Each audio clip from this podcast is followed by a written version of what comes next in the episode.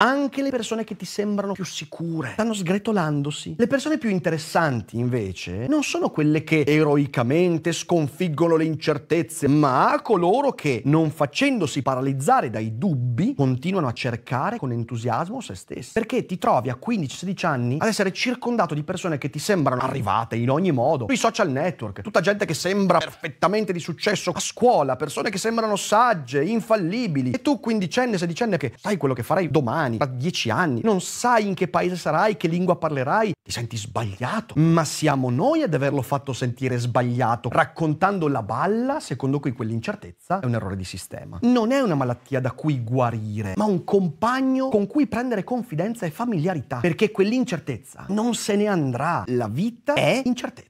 E adesso, a 37 anni, ve lo dico, sarà così anche quando ne avrò 40, 45, 50, se ci arriverò in 80, 93. E ancora lì sarò incerto. E va bene così.